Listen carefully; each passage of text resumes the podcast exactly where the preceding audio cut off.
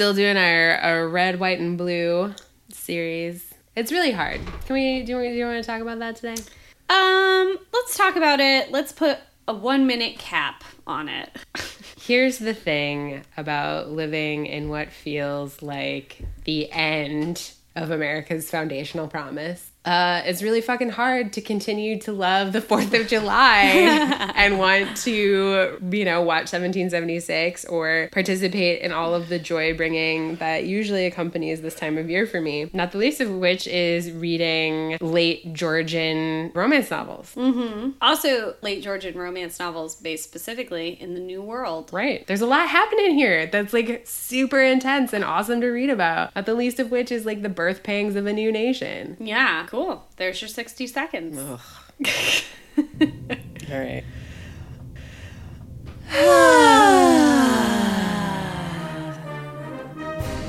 Hi, I'm Isabeau, I'm Morgan, and this is Womance, a podcast about romance novels, Bodice Busters, grand old flags, high flying flags, the red, white, and blue.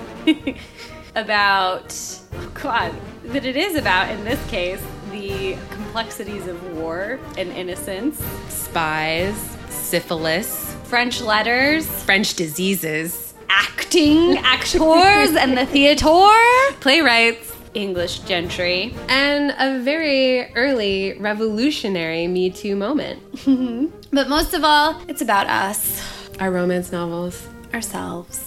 On this week's episode, we are taking a look at Donna Thorland's Mistress Firebrand. It's part of her Rebel Heroine series, the first of which is called Turncoat, which is also very good. We chose Mistress Firebrand, uh, not the least of which because it has a biracial hero and has all the things that we already mentioned. It has war, it has syphilis, it has spies, it has choosing your own sexual destiny. It has it, it has it all. So let's get to it. All right. Well, you picked this book, so I guess sure. I've got summary duty. You do. So, Mistress Firebrand is the story of Jennifer Leighton, who is a burgeoning playwright and actress in New York City during the Revolutionary War. I think we pick up in 1777. Is right? 1775. Yep, December 1775 on Manhattan Island. And she is the niece of a renowned actress on the English stage who was born in America named Frances, her Aunt Frances, who gets her this gig in a playhouse run by this guy named Bobby, who is one of the, you know, multi generational acting families. And Jenny has an opportunity to get herself, uh, what, what's it called? A patron. a patron, a sugar daddy, um, who can allow her career to flourish, which was like pretty much the only way career gals had a chance. But instead, she encounters a spy who has been assigned to protect this English general, General. named Severin, who was also born in the United States. He's half Mohawk and half English. His mother was English. And they fall in love. And they have some adventures together because he's a spy. He For the British. Mhm, for the British. Over the course of their relationship in this novel, which I think is a total of 30 years in length, it is not. he turns coat, mm-hmm. gives up being a lobster, Back. decides to be a blue crab mm-hmm. um, for love and liberty, for, friends. for love and liberty. Because he's always been deeply uncomfortable with the oppression that the Brits are uh, excising Yeah. in the colony. But he is the second son of a lord or an earl. Yes. I think it's an earldom, but he's not getting the earldom, and he decides he's going to prove himself to the English by being a, a murderer and a spy. And he's just come off of a mission where he was supposed to capture the biggest American spy, who was a woman called the Widow. And it turns out Aunt Frances was pals with the widow. Intrigue, lovemaking, and a really valuable lesson for all of us about the eroticism of safe sex ensues. Although I'm not convinced that she did a good job of eroticizing safe sex. I'm 100% there with you. And do you, do you want to start there? Yeah, can we start there? Sure, let's start there. But before we start there, Uh oh. can we have the shadow of Aunt Frances's, the divine Fanny's illness less shadowed and more uh, defined. Yeah, Aunt Fanny got syphilis from her patron and he died from it and she got syphilis that made her forget her lines and confuse herself. She She's didn't in- she didn't like lose her nose. She's in the end stages now, though. Like that's Yeah. the whole thing. Yeah. She's like losing her mind, and She's she- losing her mind, but she's not losing her looks. The book makes that point a lot. It does, which is kind of strange. Like she should have clearly been eaten by the syphilis at that point. But whatever. Like so the idea that safe sex is deeply important to this novel is foregrounded in numerous ways, not the least of which is like yeah, it's not subtle. no, not at all. Like Like it's like three grounded. It's like five grounded. it's I don't five know grounded. more. I think that's really nice though, because it's like not only are you vulnerable when you have sex as a woman because of the possibility of pregnancy, but then there's also this like question of patronage and money involved, and then there's also the question of like you could lose your mind. Yeah, and also, in spite of all of this, Aunt Frances sends Jenny to get fucked by the general without a French letter and was like, You don't want any of those. Boys won't like you if you use those, Yeah, basically. That's 100% what happens. But what's crazy about that scene is like we there's 150 pages of lead up to that. yeah. Like we talk so much about the thing that you have to sacrifice to get the patronage of General Burgoyne that like Jenny goes in with pretty like eyes wide open as much as they can be for a virgin playwright actress who's never Yeah. had to like transact her sexuality before. Yeah, Aunt Frances is very Virginia Woolf, a room of one's own whenever it comes to having sex with wealthy men. Jenny, I think, is like, well, maybe I should just like do housework and we'll save money on like a housekeeper. And her aunt explains that the real advantage men have over women is that they don't have domestic duties. And as soon as you start taking on those domestic duties, you lose the ability to have a creative life. Right. You lose the time and the energy, which is going to be complicated once we get to the ending of this book because, uh, not to shock any of our listeners, but this romance novel ends with a marriage. Sure does. Let's let's go back to the eroticism of the French letters and question because like I know where you're gonna go with this uh, happy ending and I and I have an answer for it I think. Um, I want to. I'm going to really quickly search for French letters in this book. I'm really curious how often the term gets used. Why are they called French letters? Do you know? You know, I don't. I could surmise. I, I would say that they're called French letters because syphilis is called the French disease or the French pox. I think French are just associated with sex, Sex, a lot. yeah. Just sexy sex. It's like the English are like, we're mad that you're having it, slash, you're having it all the time and we want to have it like the French have it. and they also have better food. oh my God, hands down. They're also called sheaths, which I much prefer to condoms, frankly. I'm going to start calling condoms sheaths. Let's see how far that gets me. Well, you're married, so. Done and done. 13 times that he's used in the plural. Wow. I learned a lot about early condoms. Mm-hmm. Here's the thing Thorland is very self indulgent with her historical facts. What do you mean by self indulgent in this context? I mean, I did not need to know how one procured French letters. I didn't need to know how one identified if a French letter was of quality. There are three different things she points out. Like, she's not explaining this to me because she's worried about my well being and mm. my ability to purchase a French letter. Mm-hmm. Because thank God I don't have to put a papery, dried piece of sheep's intestine inside me, let alone one with pink, fancy ribbons That have illustrations on them. There's a whole thing about how to properly tie the pink ribbons. You tie them underneath the member near the scrotum so that they tickle you when you have sex. Well, like he tells her, like now twist it around because it'll feel better for you later. Which, like, I guess if you like your taint tickle. yeah, he was making some assumptions there. I know. I was like, I think that sounds like it'd be cooler for you. Mm. Oh, and like how tight to tie it, mm-hmm. and like why you should do a knotted bow, mm-hmm. and why you should get one with an illustration, even though it seems silly, and like why you need to like keep them wet after you use them the first time, and how like every person needs their own set. This was over the course of a sex scene. There's a lot of information for a sex scene. And guess what? It gummed up the works. I am all for safe sex. I am all for writing about using condoms mm-hmm. and also, you know, being realistic in the way that they are a part of people's sex lives. But this was outrageous. This was egregious. Egregious.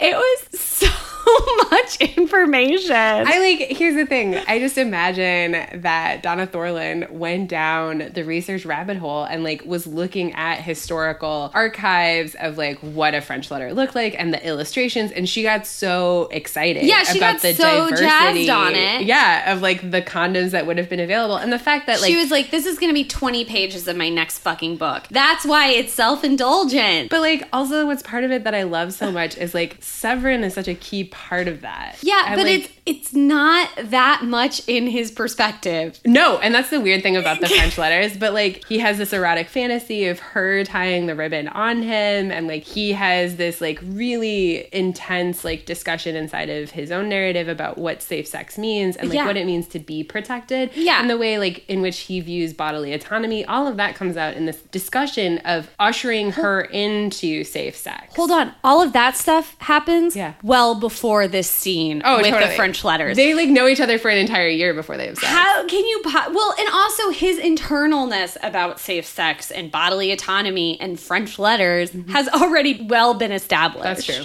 He could have just been, and frankly, like there are so many essentially fun facts peppered into this sex scene. I didn't enjoy it. Yeah, it does take you out. I reread that sex scene like just before you came over to be like, huh, because like I was thinking about what's the sexiest part, and I was like, it's very memorable. It's a very memorable scene. It's exhausting. People who run marathons aren't like, oh, I totally forgot about that marathon. Like that's also memorable. Right. So it was measuring memorability over like titillation, and it turns out that I was not as titillated. Uh, no, absolutely not. There is this interesting thing, though, that the book is doing, and I think is kind of tethered to Fanny's illness mm-hmm. and the choice to make uh, Jenny a part of the theater. Mm-hmm. That has to do with the idea of choice mm-hmm. and also the idea of parody. And I think this is a, as a book confronts parody in a way that other books haven't. So we already talked about Aunt Fanny explaining oh. her room of one's own thing. Yeah, I think that's a really great line. This book has like I highlighted a lot of lines where I was like, ooh. Oh, uh, Severin is trying to figure out why he's so upset by Jennifer Leighton choosing to meet this general to become his. Let's call her his bird. He refers to her in lots of really like really condescending and terrible ways. Like there's no question like of what she envisions the patronage looking like. And there's a real question of what this general envisions like doing a favor for a young woman who thinks of herself as a playwright means. Which is really interesting because she has a lot of reference material for what the patronage is going to be because he's patronized many. Um, anyway, Severin, in his perspective, the book says, and yet something about it rubbed him the wrong way. It was more than the undeniable fact that he desired her for himself. It was a matter of coercion, or rather of genuine choice, italicized, that quite unexpectedly struck him as problematic. I think he comes to realize Jennifer Leighton has specific and realistic expectations for a relationship with her patron. Mm-hmm. And I think he realizes that, you know, he's not bamboozling her mm-hmm. by taking her hand and putting it on his penis and stuff mm-hmm. like that. But this question of genuine choice like, is that a genuine choice? If you have no other option, if you have no other avenue to like rise in the world and follow your ambitions, no, that's a question that this book is certainly really preoccupied with. But I think like here, Severin's like it is a genuine choice, but it's like, is it Severin? Because it's just like regular subjugation, Totally. voicelessness, totally. And he really comes around. machine, and then he's like versus having a voice, having a creative outlet, having a career, having some kind of control over your own destiny. Mm-hmm. That's not a genuine choice. No, and he comes around to it, right? Yeah. Like when she goes and he like counsels her against it, he really sees Burgoyne as this bad guy, who he is, and he counsels Jenny against it. And Jenny's like, "You can't get in my way. I want this. There's no place for me in American theater, which are being shut down by Congress, which was also a very interesting fun fact. But she wants to back out at the last minute, and Burgoyne is like, "That those are not the terms of our agreement," and he's going to rape her. And then Severin's like. Not on my watch. No, she's the one who hits him on the head with a Oh, that's right. statue and knocks him out. Severin doesn't save her from rape; he saves her from The uh, consequences of it? knocking him him out. out, Yeah. of braining the guy. Yeah. which is, is more interesting. Yeah. I guess he did come into the room whenever he heard a kerfuffle. Mm-hmm. And he certainly assumed that something was happening that was rapey. Yeah. I have a question for you. Sure. What do you think of Jennifer? What do I think of Jennifer? I think Jennifer is a particular kind of enjoyable, fantastic anachronism. Um, can you tell me what's anachronistic? About Jennifer? Almost everything. Not the least of which is like also her name. Jenny feels like a really modern name. Whether or not it really is sort of doesn't matter in this context. But um, she feels anachronistic because of the way in which she comes to decisions and the way in which like she moves through things and the way in which she encounters the obstacles of her gender and her time and like doesn't easily overcome them, but like overcomes them in a way that feels like maybe that really wouldn't have happened. And like that's something that like I don't want to get into historicals because like whatever you want can happen in a historical and sure there might have even been a precedent for it and like Yeah. I'm totally fine with that. Like that doesn't ruin the fantasy of Jenny for me at all. Uh-huh. The thing about this particular historical is that it felt very much 2009 and 1779 at Yeah. the same time. Like I was so very much in the muck and the mire of Manhattan Island in 1779, but like all of her internal thinking, even the term problematic in Severin's Yeah, narrative yeah. feels super modern. I would also say something that felt super modern in a way that kind of broke Jenny for me, but mm-hmm. also I think is going to speak to a lot of the problems you're facing currently when thinking about the 4th of July. There is a slave named Mr. Dearborn at the mm-hmm. theater Yep. who is owned by the theater owner, Bobby, Yep. who has proposed to Jennifer, and Jennifer has refused, Refused. him and said it is because he owns a slave. Yep. And the book though goes into it and we get the like most white woman feminism bullshit. She says, Aunt Frances had always said that a man who thought he could own another man would be certain he owned any woman foolish enough to call herself his wife. No, Jenny could not stomach the idea of being any man's master, as she would be Mr. Dearborn's, a man whose skill and experience in the theater exceeded her own if she became Bobby's wife. So this first part, who thought he could own another man would be certain he owned any woman foolish enough to call herself his wife. Not the same thing. Not the same thing. Not the same thing. Not the same thing. Further, Jenny couldn't stomach the idea of being any man's master in italics. She's like, Who, me? No. It's like, I'm glad you can't stomach the idea, but like legally you can. Like policy says you can. And so if you can't stomach the idea, maybe holding off on marrying someone isn't like, maybe you should be doing something more. Maybe if you ask Mr. Dearborn, Hey, how could I help you break out of this situation? That's true. uh, maybe that would actually be a helpful thing for you to do. Maybe you could kill Bobby. That would be good. Maybe you could go full on uh, James Brown, Yeah. the hero of Kansas, and uh, kill some slave owners. And then she says, a man whose skill and experience in the theater exceeded her own. Well, yeah, Jenny, he's 20 years older than you. You fucking patronizing little jerk.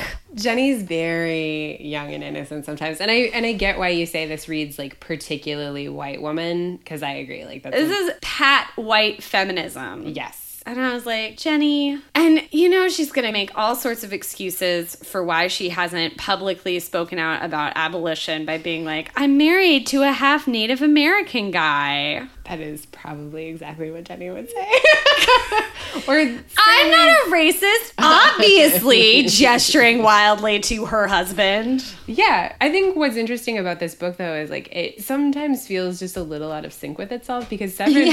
has a particularly long, thoughtful narrative early in the beginning where he's walking around before he goes to the theater at all. And he says, one of the great lies of the Liberty Boys is that slavery is legal in the colonies. How can you call yourself the Liberty Boys if mm-hmm. you're okay with slavery, which they so clearly are? Yeah. And so part of the thing that Severin and part of the reason that he's attached himself to the British is because they've said that anybody who opposes the colonists Yeah. will immediately gain their freedom. And that to Severin feels more like an avenue of true escape than anything that the colonies are offering. And he's like 100% not wrong on that. Yeah. You know, I will say, I think Jenny's limited perspective, that I kind of get the feeling we're supposed to be sympathetic towards in that moment. Mm-hmm. That aside, this book really does not provide easy winners and losers, No. aside from the part when General Washington actually shows up. Yeah. And you find out that's when it becomes America fan for a hot minute. the way in which it describes New York as like at the mercies of mob rule. Mm-hmm. And that mob rule is both in insurrection to the British oppression, but also in sort of insurrection to itself. It doesn't have an outlet yet of the open war. And it's dangerous for everyone. Like they're indiscriminately tarring and feathering people. And this like isn't a discussion about what it means to be civil because they're hurting innocents. But like there is a discussion about what is too far and what isn't too far and what too far means in terms of the things that we're willing to sacrifice for. And I think this book is like really asking big questions. And I like that about this. I would almost argue that maybe the book isn't asking big questions, but as you would expect with a self indulgent historian, it's stating facts. Yeah, Which allows it to be like in, yeah, that feel like questions. Speaking of things that feel like questions, mm-hmm. I really enjoyed Severin as a hero. Yeah, he's fucking hot as shit. He's just so controlled. Mm-hmm. And I'm sad for him that he's controlled, mm-hmm. but I also like it. Me too. It feels like safe, but also deadly. Well, hold on, because he full on murders people. Like Oh, yeah, and bloody, watch bloody, gory it. murder people. Yeah, there's like a little bit of murder porn in this, and like I didn't hate it. Really? No, when he like when they're walking in that back alley and he's just like fucking dispatches people. Yeah, he kills people. He also teaches Jenny to kill people Yep, in their that. like first encounter. Safety first. I guess. I don't like it. You know, which is weird because I'm always I'm very much of like the school of thought of like, yeah, Batman probably kills people, you know, the Oh, yeah. Frank Miller school of thought. Like, I don't think he totally gets away with not killing anyone No, he ever. doesn't. But uh also reading it in a romance novel really messed with me. I did not like it. That's funny. She talks about like washing the gore off his axe. Or of his tomahawk, rather. And like there's that moment too where it's like the British see Severin as like a kind of unmolded tool because of his half Native American, half British heritage. So like this idea that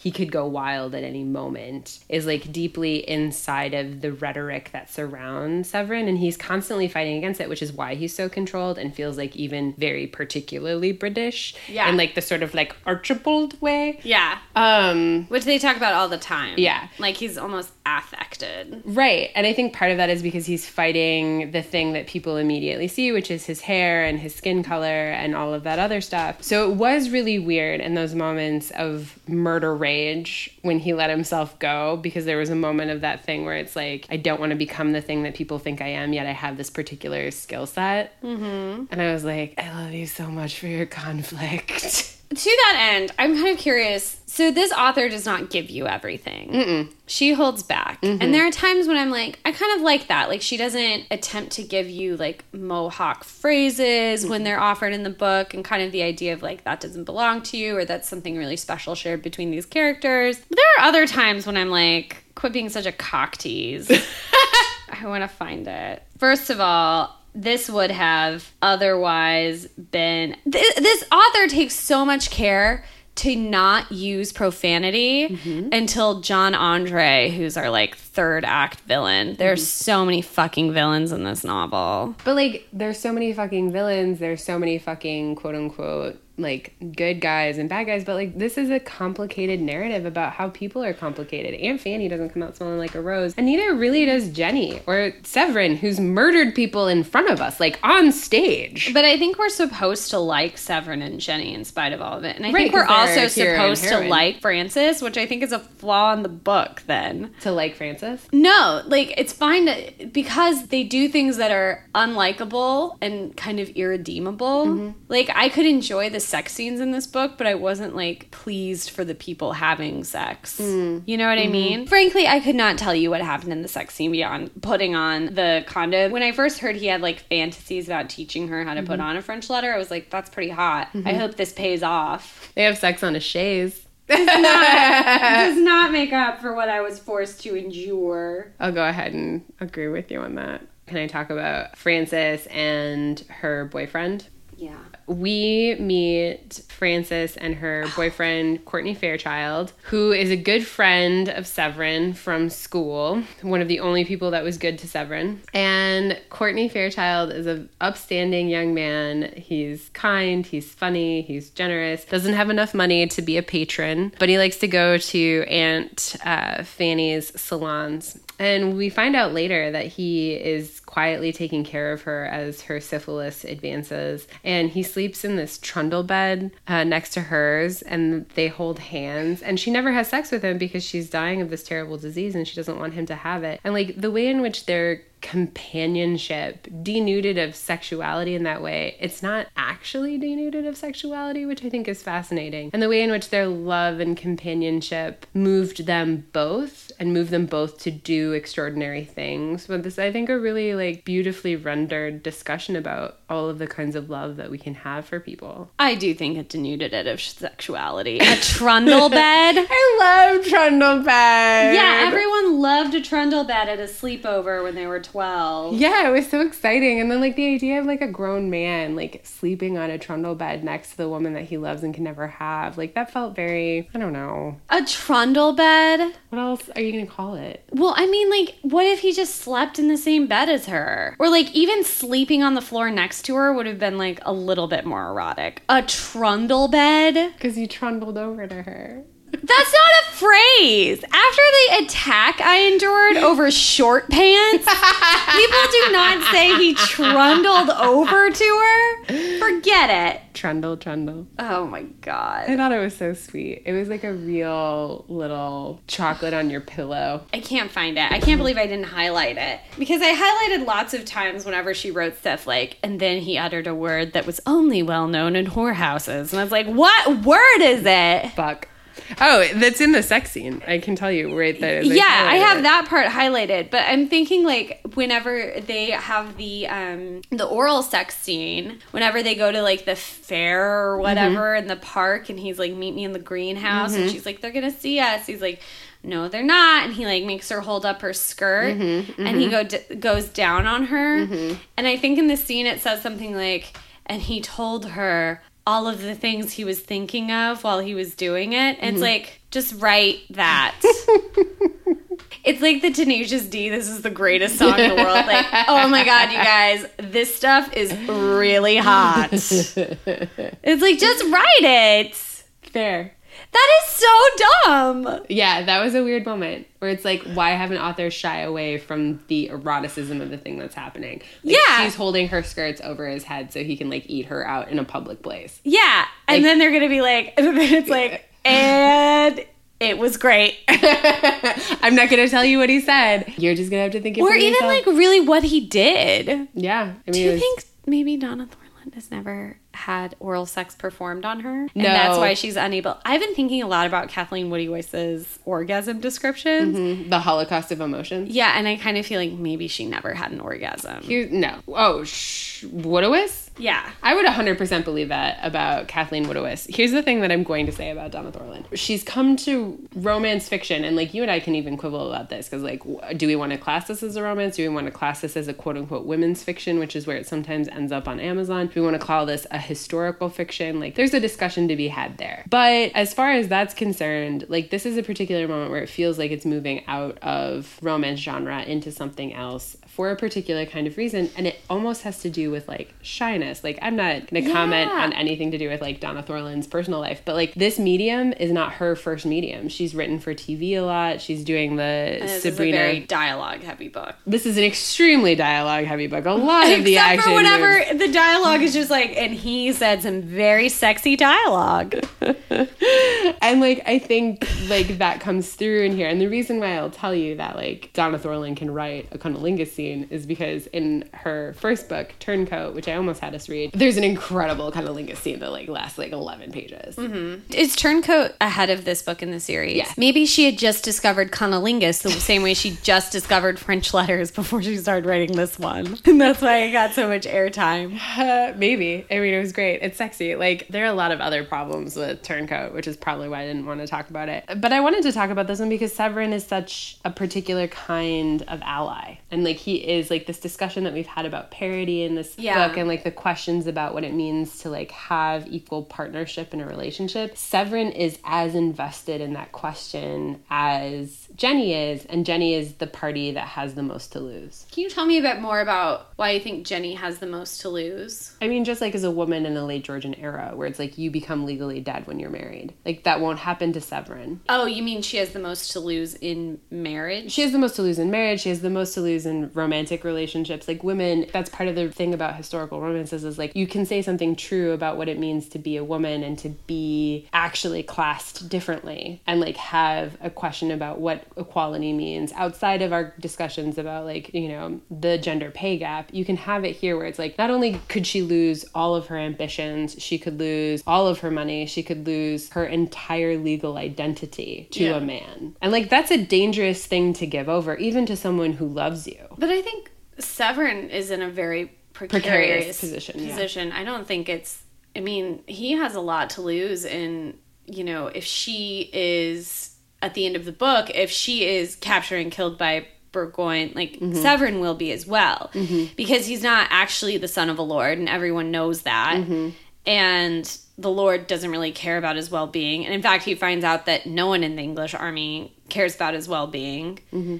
Um, because he's considered a less than citizen because of his race. Mm-hmm. Yeah. And so I think it's, I think parity exists in this coupling to an extent, although it's convoluted and it's fluctuating. Mm-hmm. Yeah, it fluctuates wildly. Mm-hmm. Liquid, but I don't think you can say Jenny has the most to lose. Okay, I'm convinced by that. Because I think Jenny always has the opportunity to return home to Connecticut, and yeah, it sucks, but That's true. She like does. if if Severin Severin has made the decision early on in his life that he can either make this situation work as a spy or he dies. yeah. Like it's it's very life or death for him. Mm-hmm. Whereas I think Jenny has gradients in her opportunities. I wouldn't call them opportunities. She, well, she, has, like less- gradients in her shitty situation. Like she has she has less far to fall. she has steps to land on as she falls to death. right, and it's like all or nothing in Severin's case. It's, it's all or nothing in Severin's case. Yeah. Okay. Which is weird to be the second son of an earl and like be in that kind of precarious situation, and like that's a question about what race means. And then I loved the backstory that we eventually got, and like, Which was so confusing in the beginning to get to, and I was like, "What are we talking about?" And even like, I was like, "Who is this aunt and uncle? How are they related to him?" Wait, so everyone knows he's half Mohawk, but like, wait, his mom's English and his dad's English. Like, I could not, for the life of me, discern what was happening. It was. It was terribly confusing. He calls himself the second son born on the wrong side of the blanket, which means that his mother had sex with this Mohawk guy and like everyone just accepts it and like to deal with like the embarrassment that that infidelity causes, the earl accepts that the second son is his and name mm-hmm. and just deals with it that way. But then like you find out later that it wasn't the story that Severin got that like their settlement was raided and she's had to leave or whatever. But it turns out that he and his older brother left with their mother and she just walked into the arms of the man that she loved, which was this Mohawk man. And they lived out in the wilds of upstate New York for Yeah. 10 years. And his father couldn't get her declared dead, and so he eventually took her back. And he also wanted an heir, and so he claimed the firstborn as his own. And that was that. that was that. And they created this narrative that she'd been kidnapped Yeah. and all sorts of stuff. Which just like was patently false and disgusting and terrible that she went along with it. And like also like super bruising and terrible to grow up with yourself. But like he describes his early childhood in Arcadia as this kind of idyllic always space that he doesn't look at because it's too beautiful to touch, which is then how he begins to identify with Jenny. Where it's like he wants her but he can't have her because she's like too beautiful to have. I remember his description of Arcadia talking about whenever they're there together wandering through the wilderness. And she points out how beautiful it is. And he's like, I've only ever seen it as like potential dangers and potential opportunities because that's how my father taught me. And then he talks about his actual dad, this Asher mm-hmm. Rice character, who eventually shows up in No. on Deus Ex Machina style, saves his son's life. Yeah, I'm, I'm not mad about Asher Rice showing up Deus Ex Machina style. Yeah, yeah. No, it's fine. All right, sexiest bit? Well, I really wanted it to be the cunnilingus scene, but I've already talked about how disappointing that was. You know, I love these little subtle moments. Yeah, I can tell you the one that I find sexiest. I think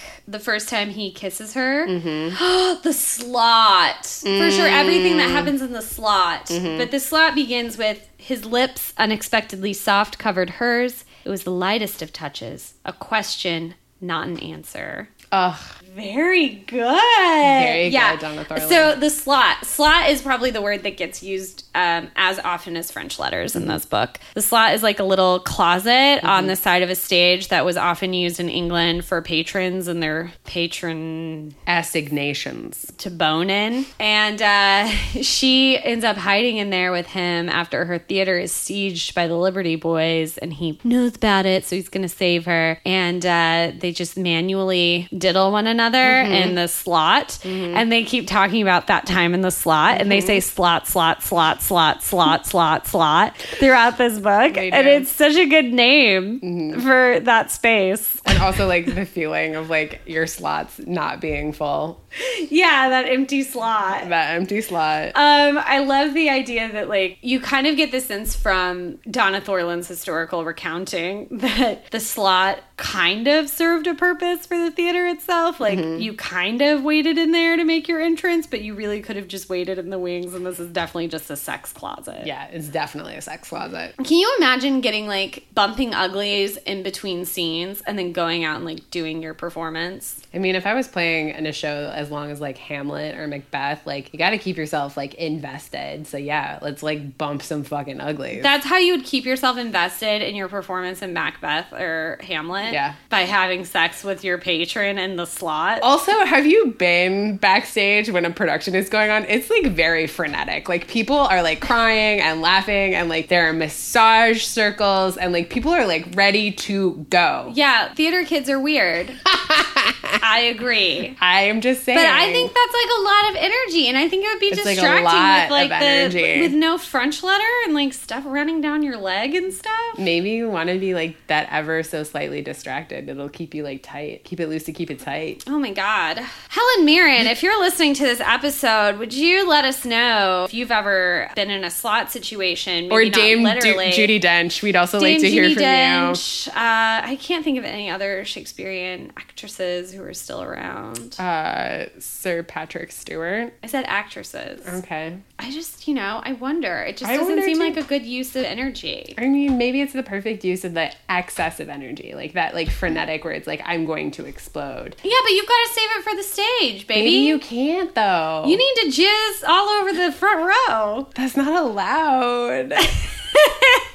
That's harassment. I think it's allowed in some theaters. Not at the old Vic. Anyway, my sexiest moment, since you asked, was post coitus, their initial French letter scene, which we've talked about at length. And he's Ugh. telling her, You can't be Cornelia, which is her rebel spy name, anymore. I didn't come back to see you hang, he said with a sudden vehemence. Not for words on paper. And she says it's more than that now. And less in one sense because the paper no longer matters. Rivington could never print another copy, and the play will still exist in people's minds. When all I wanted was my plays performed on the London stage, the best I could hope for was the patronage of an important man and the laughter of a multitude. Now British generals want to hang me, armies march to ditties cribbed by my prologues, and recruiting sergeants quote me to drum up enlistments. But I love you, damn it. And I love you, Severin. But I have seen love up close now, and I will not settle for the kind that limits or diminishes me. You are capable of more than killing. I am capable of more than domestic devotion. I do not wish the kind of love that reduces over time who we each are. Great. I love that you shared your favorite part. I would like to know the sexiest part. That's the sexiest part. no, you keep doing that. You keep doing Oh these self I can't Oh believe I refuse to believe that you get so horny over self-aggrandizing speeches. Like quit it. Fucking stop, Isabeau. It's not sexy. It's nice. It's not sexy. Isabeau, do you think like a nice breeze coming in through a window is sexy? Yeah, sometimes I get titillated by that. No. no. Are you kidding me? Do you think of like a kiddie pool full of kittens and puppies as sexy? No, that's not sexy. You're just list things you like. Give me an actual sexiest part. That was super sexy. I do not want to love the is- kind of love that reduces over time who we each are. Uh, uh, uh. God, I love it. Okay, it's great. Ah. It's great. I like it. It's great. It's not sexy. It's so sexy. Do you know? Um, Telling people what you, you know want is the internet? sexy. The internet is a strange, um, it's no weird. porn, but Is, is a strange, weird place, but you don't go to get off on shit like that. People aren't going and like furiously touching themselves to here is where I stand before you as a woman. Here is a list of my demands. I get it. That's great. You can't I tell asked me- you No. what the sexiest part was. hang on, hang on. This is this might be a hill that I potentially want to die on. Like he- you can't tell me that no woman has ever touched herself to Julia Stiles saying, "I'm just a girl standing in front of a boy asking him to love her." When does Julia Stiles say that? Not Julia Stiles, uh, Julia Roberts in Notting Hill. I 100% believe that somebody has been like, "That's the thing that gets me off." Yeah, sure. In a two hour movie, maybe. This is a fucking 9,000 page book that has dozens of sex scenes, and you're gonna tell me the sexiest one is the denouement of the worst sex scene It is the in, which sex she, in which she expresses her dreams and aspirations for. Thank God you're married. Because if you were uh, online dating, you would just read people's self aggrandizing profiles and be like, perfect, forever. I'm finished. I am complete. Light a cigarette, roll over.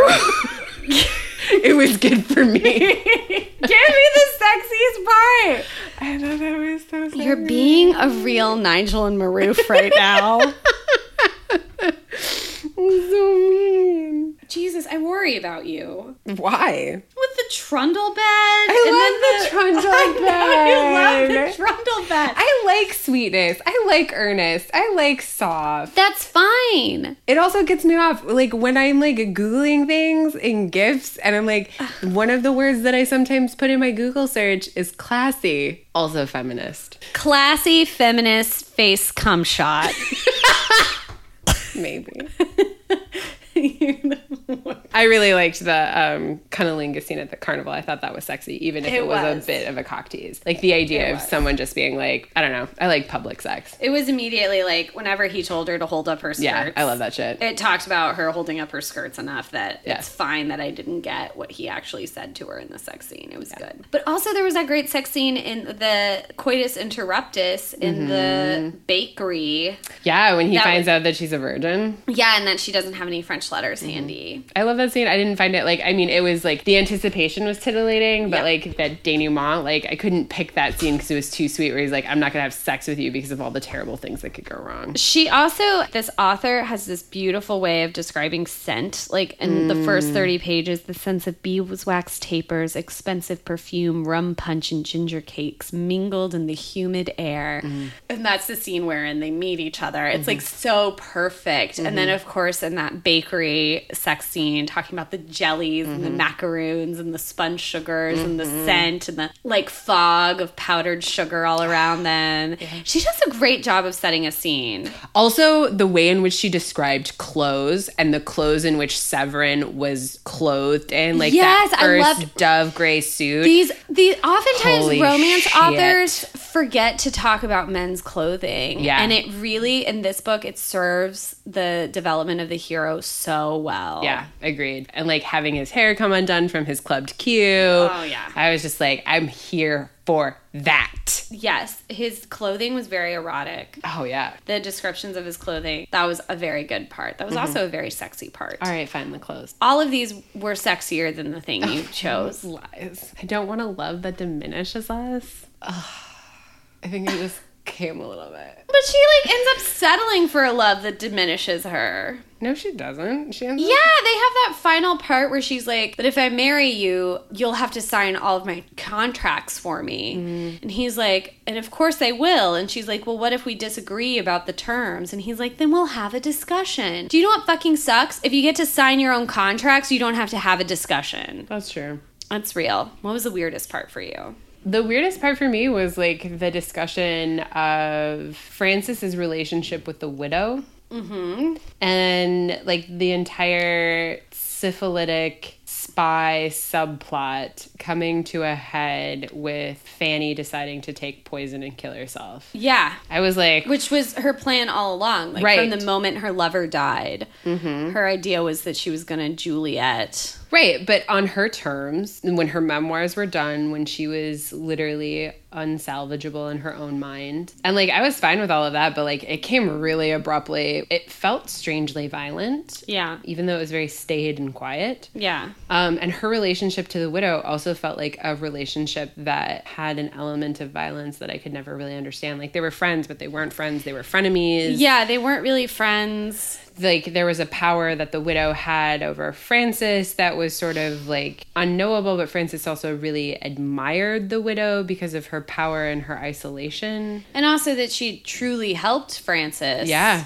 truly. achieve a life of some sort after her patron's death. Yeah. That was my weirdest part where I was like, I don't know what to do with the bundle of feelings that I've just been given from this particular scene. Because I do have a lot of them. And it's like in this like quintessential like moment of what feels like it should be catharsis, but then isn't. Like John Andre is there and he's like trying to rip the truth out of her to like expose like- this spy ring. And he's like, well played. But then at the end, he's like, all right, well, none of this is solved. Yeah, and I was like, well, So she kind of died for nothing, besides her own comfort and Right. convenience. I mean, she died in a much more helpful way to herself than for her niece. yeah. Your weirdest part? My weirdest part. Well, I talked about Mr. Dearborn, mm-hmm. which is a weird part. I talked about the George Washington fanfic moment where, Love like, it. the novel sets up all of these problems with George Washington, mm-hmm. and then he actually shows up in the book, and it's like, just kidding. He's the best.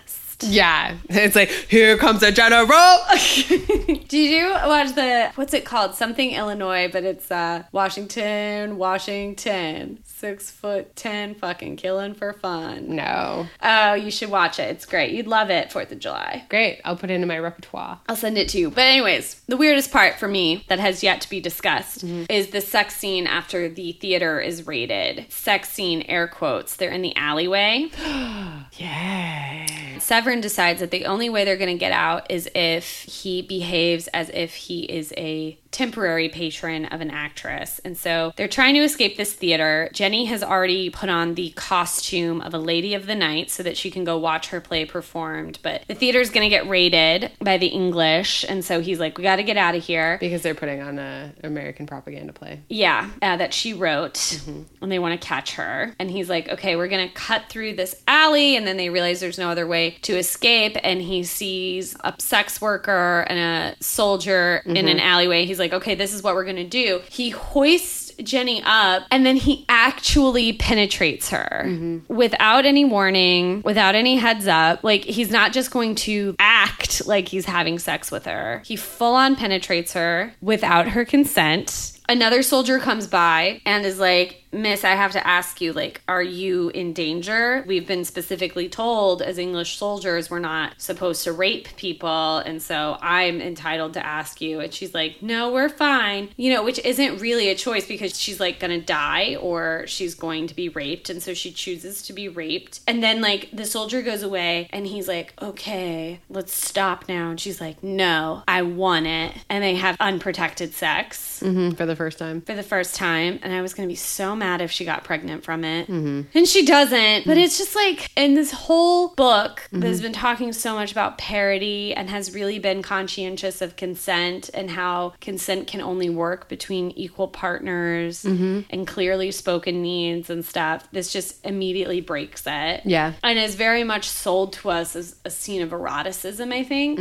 And if it truly is a romance novel, then it is by necessity a scene of eroticism. And it's so upsetting. Yeah, I found it very upsetting when the young man comes and asks her if she's okay because it was really reminiscent of a scene in Outlander where it's in the second book of Outlander, where it's right before the big battle. For those of you who have read the book or seen the show, young John Gray asks if our heroine is okay having really, really aggressive sex with Jamie, which from the outside perspective, if you're not in either of their heads, it like really feels and would look like to an outsider rape. And so this young British soldier is very concerned about this poor young woman and is like, Are you okay? And then immediately has his arm broken for his trouble. And like that moment was supposed to feel publicly erotic in that book, I think. Yeah. In the same way that this has that same sort of public eroticism Yeah. that just doesn't make the turn. Yeah, I mean, it talks about him like forcing his way into her. Yep. It talks about how uncomfortable it was. She talks about feeling surprised and embarrassed by her body's reaction to Yeah, yeah, getting wet, yeah,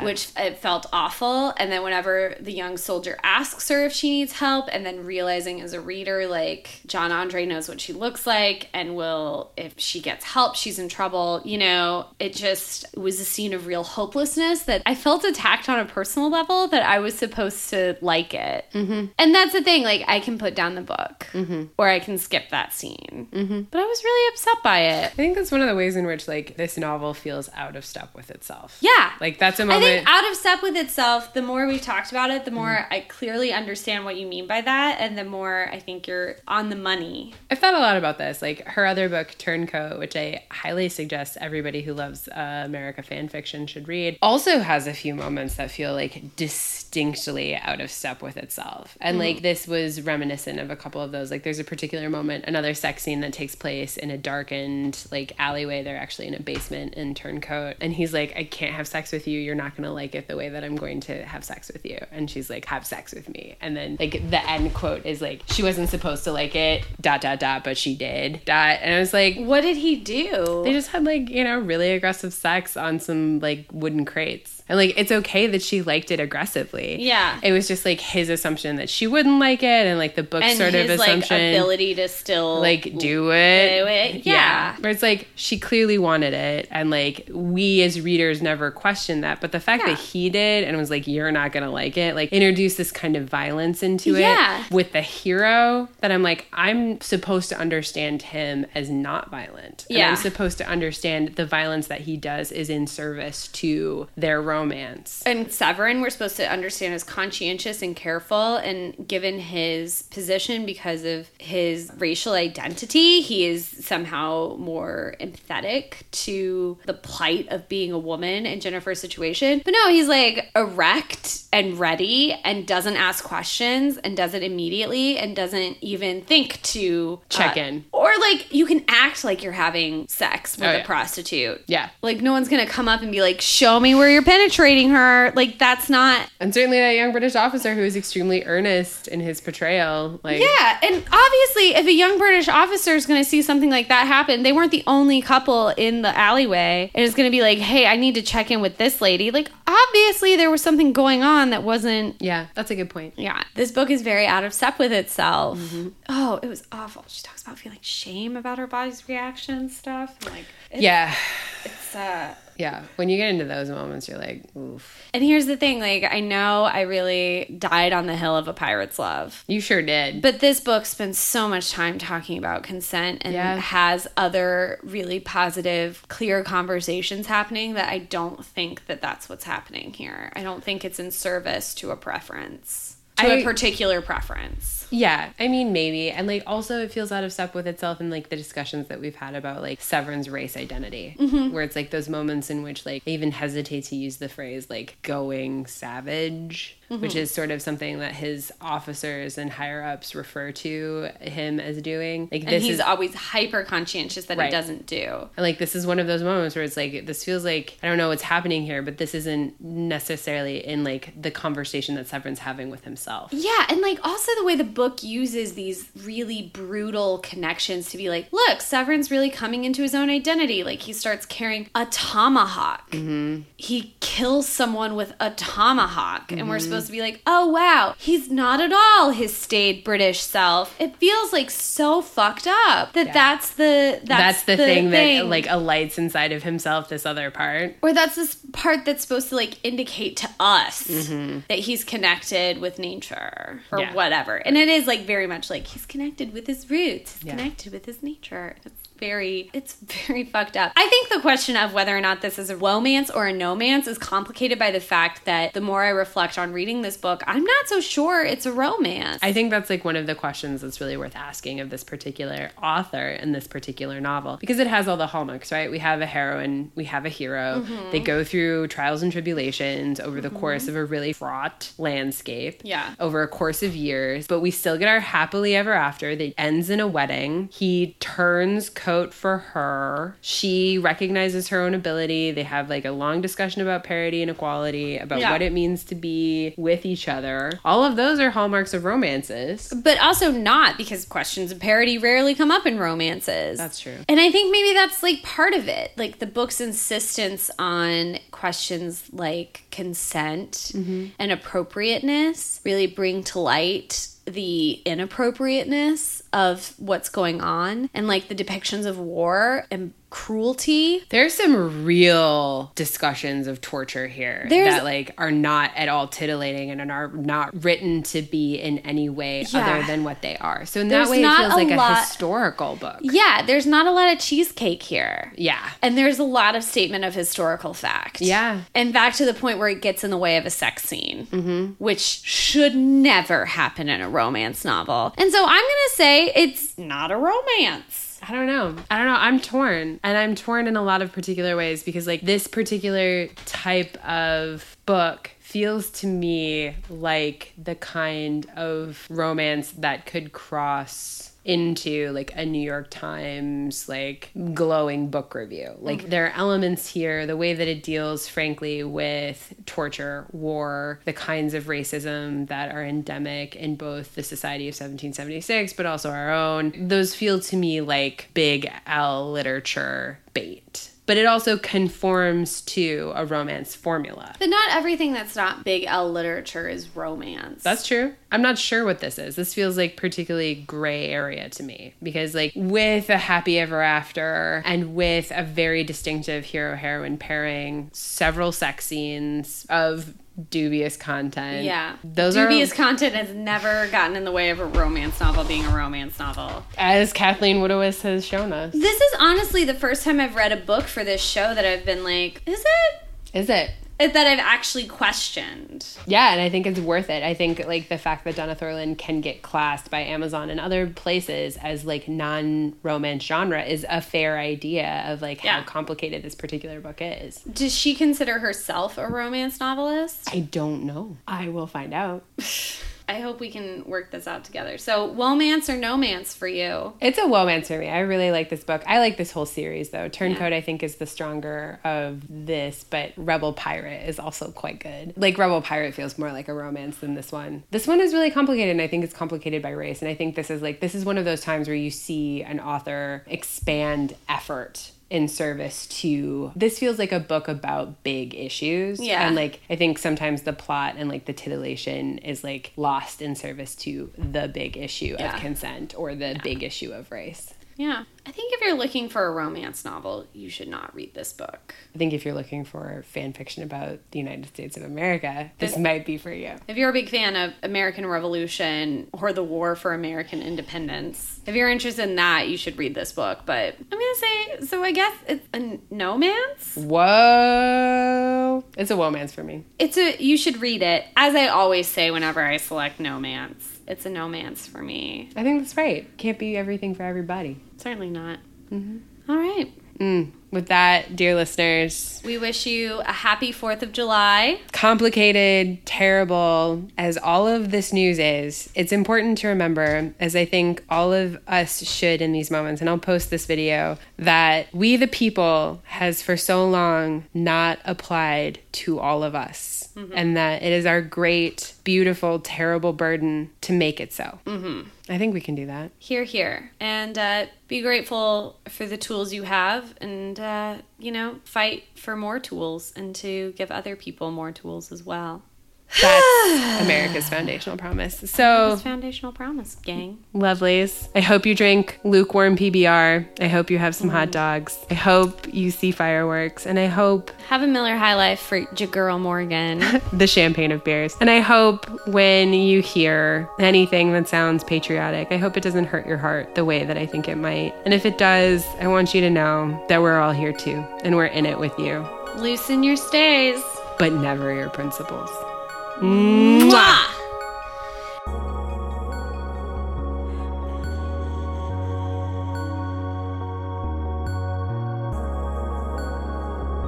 Hey folks, it's Morgan. Thank you so much for listening to this week's episode of Womance. Our logo is by Mary Reichman, and our original music and editing is by Nick Gravelin. They're the best. Feeling woeful about waiting a whole week for more Womance? Well, chin up, Buttercup. You can creep or connect with us anytime on Twitter. We're at woe underscore mance or Instagram, womance, all one word.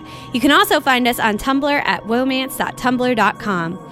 If you prefer to be more direct, why not send us an email? We're womancemail at gmail.com. Can't wait to hear from you, and don't forget to tune in next week.